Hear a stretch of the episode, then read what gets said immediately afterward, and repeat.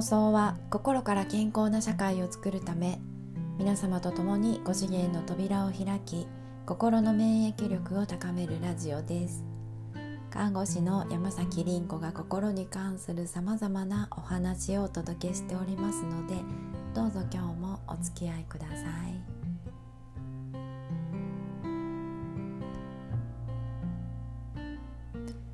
おはようございます、昨日大阪は雨でした。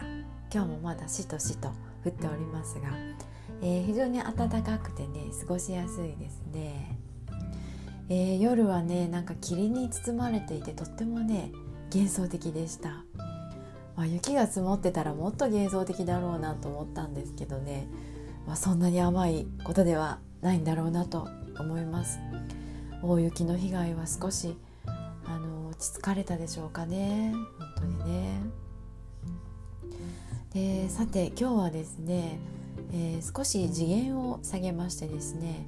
お久しぶりにコロナの話をねしてみたいと思うんですね。で最近そのあんまりねコロナ関連の話をしなくなったんですがうんとね真実は何かという時期はね去年までだったんですね。でもうね今年に入ってからは順応していくという時期に入ったからなんですね。えー、再びねあの不安とか恐怖を感じてこうしなければならないって思っている人とコロナ慣れしてきている人と、まあ、二極化が進んでると思うんですね。で私の中には、えっと、両方の意見があるんですけどえー、発信でねまあみんなが分かっている当たり前のことを言っても、まあ、それはもう、ね、身にならないんでねどうしてもこの少数派の意見を言うことになります。でそうするとですねあのやっぱそうでない人に不快を与えることになるんですね。で不快を与えるってことはその人の心の中にあの葛藤ですね争いが生じるっていうでそれによってまたよろしくない結果をご自身が引き寄せるっていうことになるのでねまああんまりこう言わなくなってるんですよね。まあだけどやっぱちょっとね予測を持っておいた方がいいかなって思うのでねうんどうかね包括的な視点でねそれで聞いていただけたらなっていうふうにね思ってます。よろしくお願いします。まあ変異種が出てるそして感染力が7割強いって聞いたらねやっぱ誰だってうーんという心持ちになると思うんですよね。まあ、だけどそもそもまあその感染した感染してないっていうねこの軸が PCR 検査であるっていうところねあの実はこれがとても曖昧であるっていうことなんですよね。なので報道がまあ正しくあるならば、えー、コロナ陽性患者数ではなくて、えー、PCR 検査陽性患者数というべきなんですよね。でねまあこれはあの看護師だから分かるかも分かることかもしれませんけどねうんまあ一度でも PCR 検査で陽性が出た人っていうのはですねもう心臓病で亡くなっても脳一血で亡くなってもがんで亡くなっても、まあ、コロナ患者死亡者として報告してくださいっていうそういうことになってるんですね。でこれは厚生労働省からの指示なんですね。まあ、なのでねうんコロナ死亡者数というのも非常に曖昧なのが見えてきますよね。で病院はですね、えー、重症のコロナ患者の管理をした場合ですね、えー、1人当たり2000万円が政府から支払われることになってるんですね。まあそういうのもね物事を曖昧にしていく要素ですよね。はい、まあ、ちょっとふんわりとあのしておきたいかなと思いますね。でじゃあなんであの、まあ、なぜ、まあ、そのため何のためなのか何のためにそういうことをしているのかってね考えるとねそれはやっぱりあの予防の意識を あの育てるためとも言えるんですけどもう一方ではですね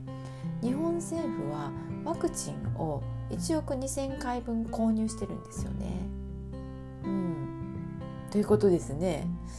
あの世界とのバランスがあるわけですよ。日本人は感染者も少ないし死亡者も少ないしもうなんかみんなそんなにあの悪化もしてないんで、えっと、打ちませんっていうわけにはいかないんですよ。ね世界とのバランスがあるんでね。でじゃあなんでそんなバランスを取るの？っていう疑問がまた湧いてくるかもしれませんけどまあちょっとこれ以上の世界レベルのことはですね、えー、9月23日の秋分の日特別版っていうラジオをね3本出してるんでねこれを聞いていただいたらいろんな状況が見えてくると思うんですねそこは変わらないわけなんですね。でうんと欧州地方はですね今もうロックダウン慣れしてるそうですね、えー、高額の罰金が課されてるんですよね。93万とかなんかそんなだったと思うんですけどあのそれにもかかわらずもう多くの人が守らないで出歩いちゃうのでもはや取り締まれないという状況が起こってるそうですね。やっぱ人はね無意識的に共存の可能性を探っているんだと思うんですね。だけどある人たちにとってそんなにすぐ順応されたら困るわけなんです。なので日本もね、えっと、恐怖心が薄らいでしまうとですね、えっと、ロックダウンという措置を選ばざるを得なくなってくる恐れがあるっていうことなんです。これは諸外国とのバランスを考えてもね。そう今日はちょっと一方的な話になってごめんなさいね。えー、皆さんが知っている当たり前のことをお話ししても仕方がないのでそうではない対極のお話をしています。だからロックダウンっていう可能性がなきにしもあらずです。この2月7日の緊急事態宣言が、えっと、終わったら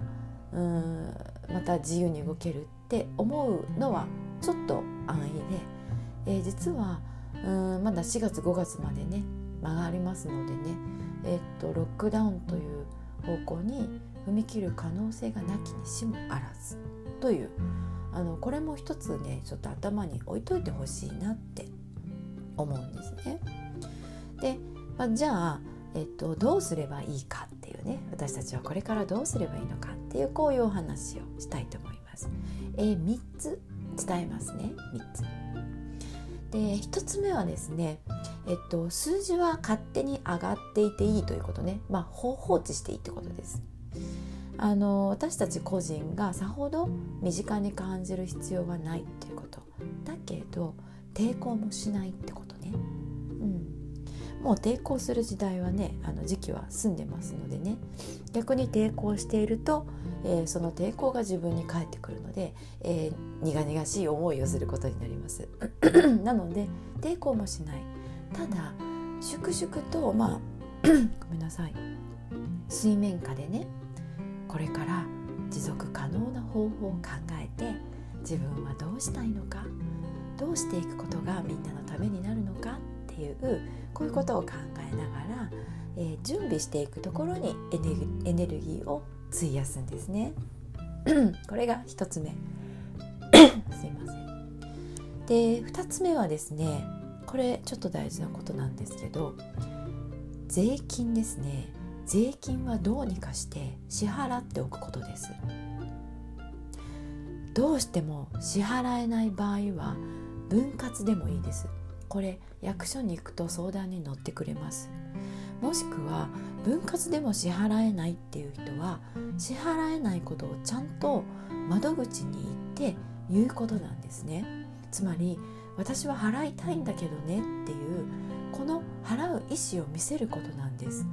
一番まずいのは無視することです。誰だってね無視されたら嫌ですよね。一番抵抗を感じますよね。でねこれ少しあの詳しくお話ししたいなと思うんですけど、えー、昨今自殺者が増えてますね。去年の秋あたりからですね。でこの、えー、っと自殺している方々の多くは社会的弱者って言われるあの行き場を失ってしまった人たちなんですね。で行き場を失うっていうのはどういうことかというと住む場所をなくした人たちなんですね。で税金ってねあの実は支払わないでいると不思議とね自分の居場所がなくなっていくんです税金ってこう多分ね自分が日本に住むためのお金日本人でいるためのお金って言いますかこう多分昔からある年貢とそのエネルギー自体は同じだと思うんですね。その昔年貢っていうのは米だったわけですよ。そして災害とか異常気象とかでまずい。もう食べるものがなくなった。生きていけない。っっていう状況になった時あの配給される政府が救ってくれるっていうのがこれが年貢米だったわけなんですよね。でシステム自体はその頃と同じとは言えないんですけどやっぱり政府もですねこの年貢を納めている人と納めていない人がいればですねどうしても年貢を納めている人を優先するじゃないですか。ね、それも人の心としてどうしようもないことですよね。あのだからねこうあの税金は本当にねうんこれからもっともっと厳しくはなると思います。うん政府も大変です。なぜならそれは世界が大変だから政府も大変になるんですけどでもやっぱりねうんと最後の最後はねやっぱりどれくらい日本のために税金を払っているかっていうところが鍵になってくると思うんですね。でね、うんと、住む場所が、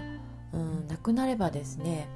その先もう新たに何か手に入れるっていうのが難しくなることは皆さん想像つきますよね。住所がなければ当然ながら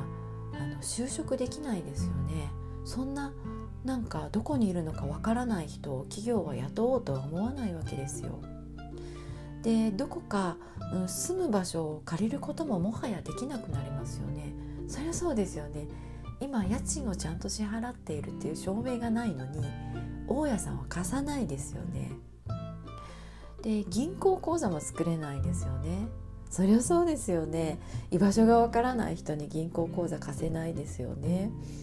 まあ、お金を借りることも、うん、助成金というシステムを使うことも受けることもできなくなるわけなんですよ。本当にね危うい状況になってしまうんですね。で今そういう方々を救う団体もね増えて懸命にね救おうとしてらっしゃるんですけどもうこれ相当ね代理人としてあの自分の人生かけて力を貸してあげないと離脱させてあげることが難しいんですよね。やっぱなかなかそこまでできる団体っていうのはないと思うんですよね。なのでやっぱりね最低限のところで税金はちゃんと払うっていうあのここはねあのやっていきたいなと思いますね。で3つ目はですね再び備蓄です。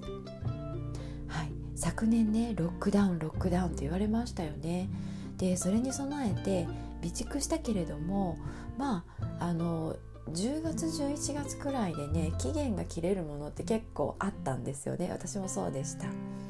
でもう期限があるから食べちゃったわっていう人はですね再度ロックダウンの準備をしていくことが賢明だと思います。で今回たとえロックダウンにならなかったとしてもですねおそらく3年後くらいにはね今世界中で起こっている噴火とか山火事とかの影響が日本にやってきます。でもうそれでもう日本の備蓄米は全然足りてないんでねあのこれやっぱり自分で救わなきゃいけないわけです。でもしくはあなたの周りにいる人たちご近所さんとか備蓄してなかった人の大切な人たちあのこういう人たちのためにも余分に備蓄しておきましょう。あの食べたらもう何度でもねそうまた備蓄する食べたらまた備蓄するっていうこの繰り返しです。まあ、先ほど年貢の話をしたんですけどね今や日本はアメリカに多額の年貢を納めてるんですよ。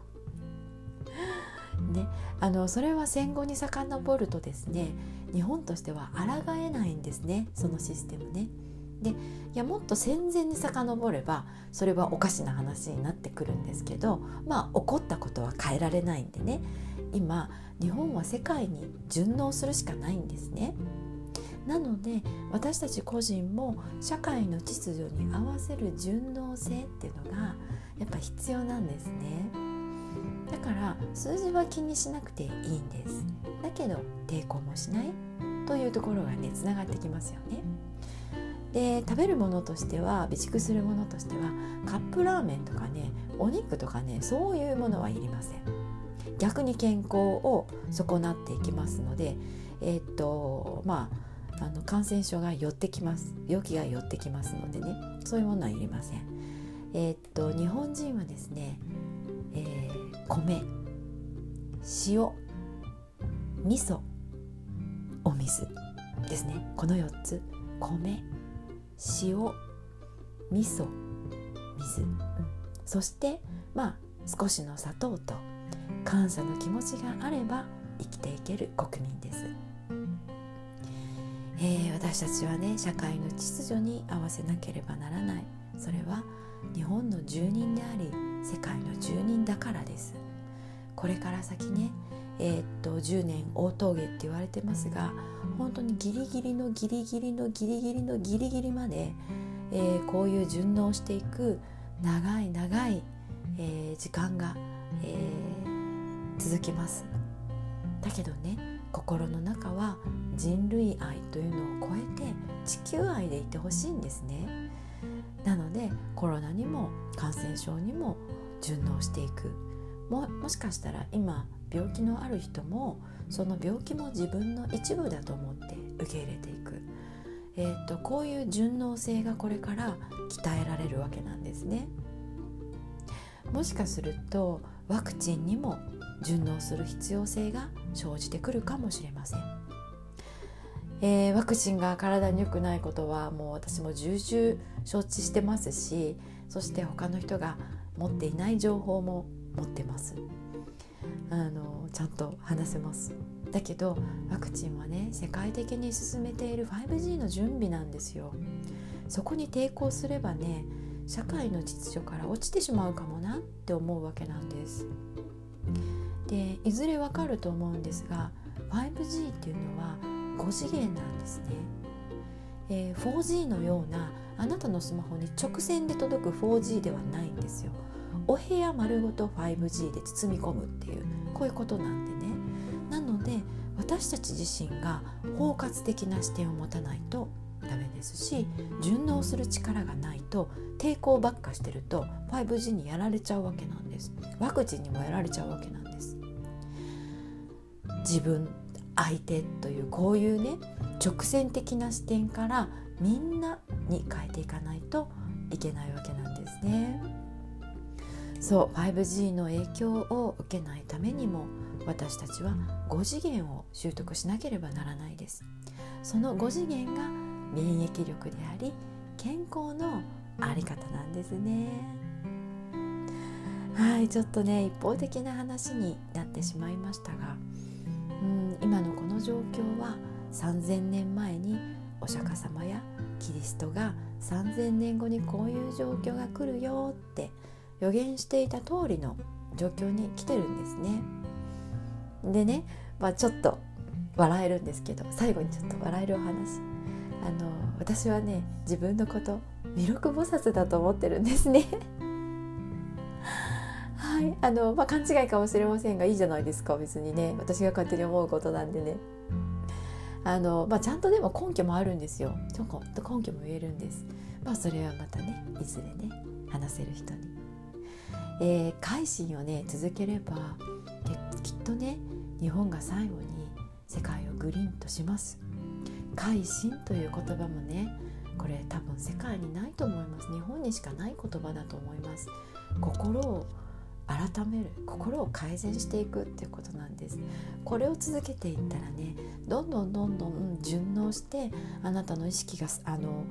包括的になって、えー、日本を超えて世界に広がってで最後にねあのグリーンという状況が起こります。免疫力でお話ししたシャクトリムシのグリーンですね。はい。覚えていらっしゃるでしょうかね。あのその時が来るまではね私たちは順応するんです。上手に。もう一つの顔をね持ちながら。静かな週末を過ごしましょうね。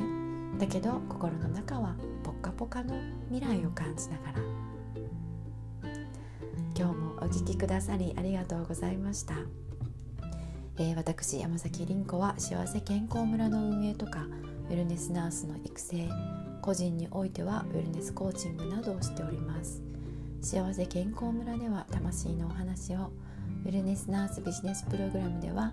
現在3期募集中です。5次元に上昇するための学びをしておりますのでどうかどこかにご参加いただけますと幸いです。今日もお聴きくださりありがとうございました。ではまた。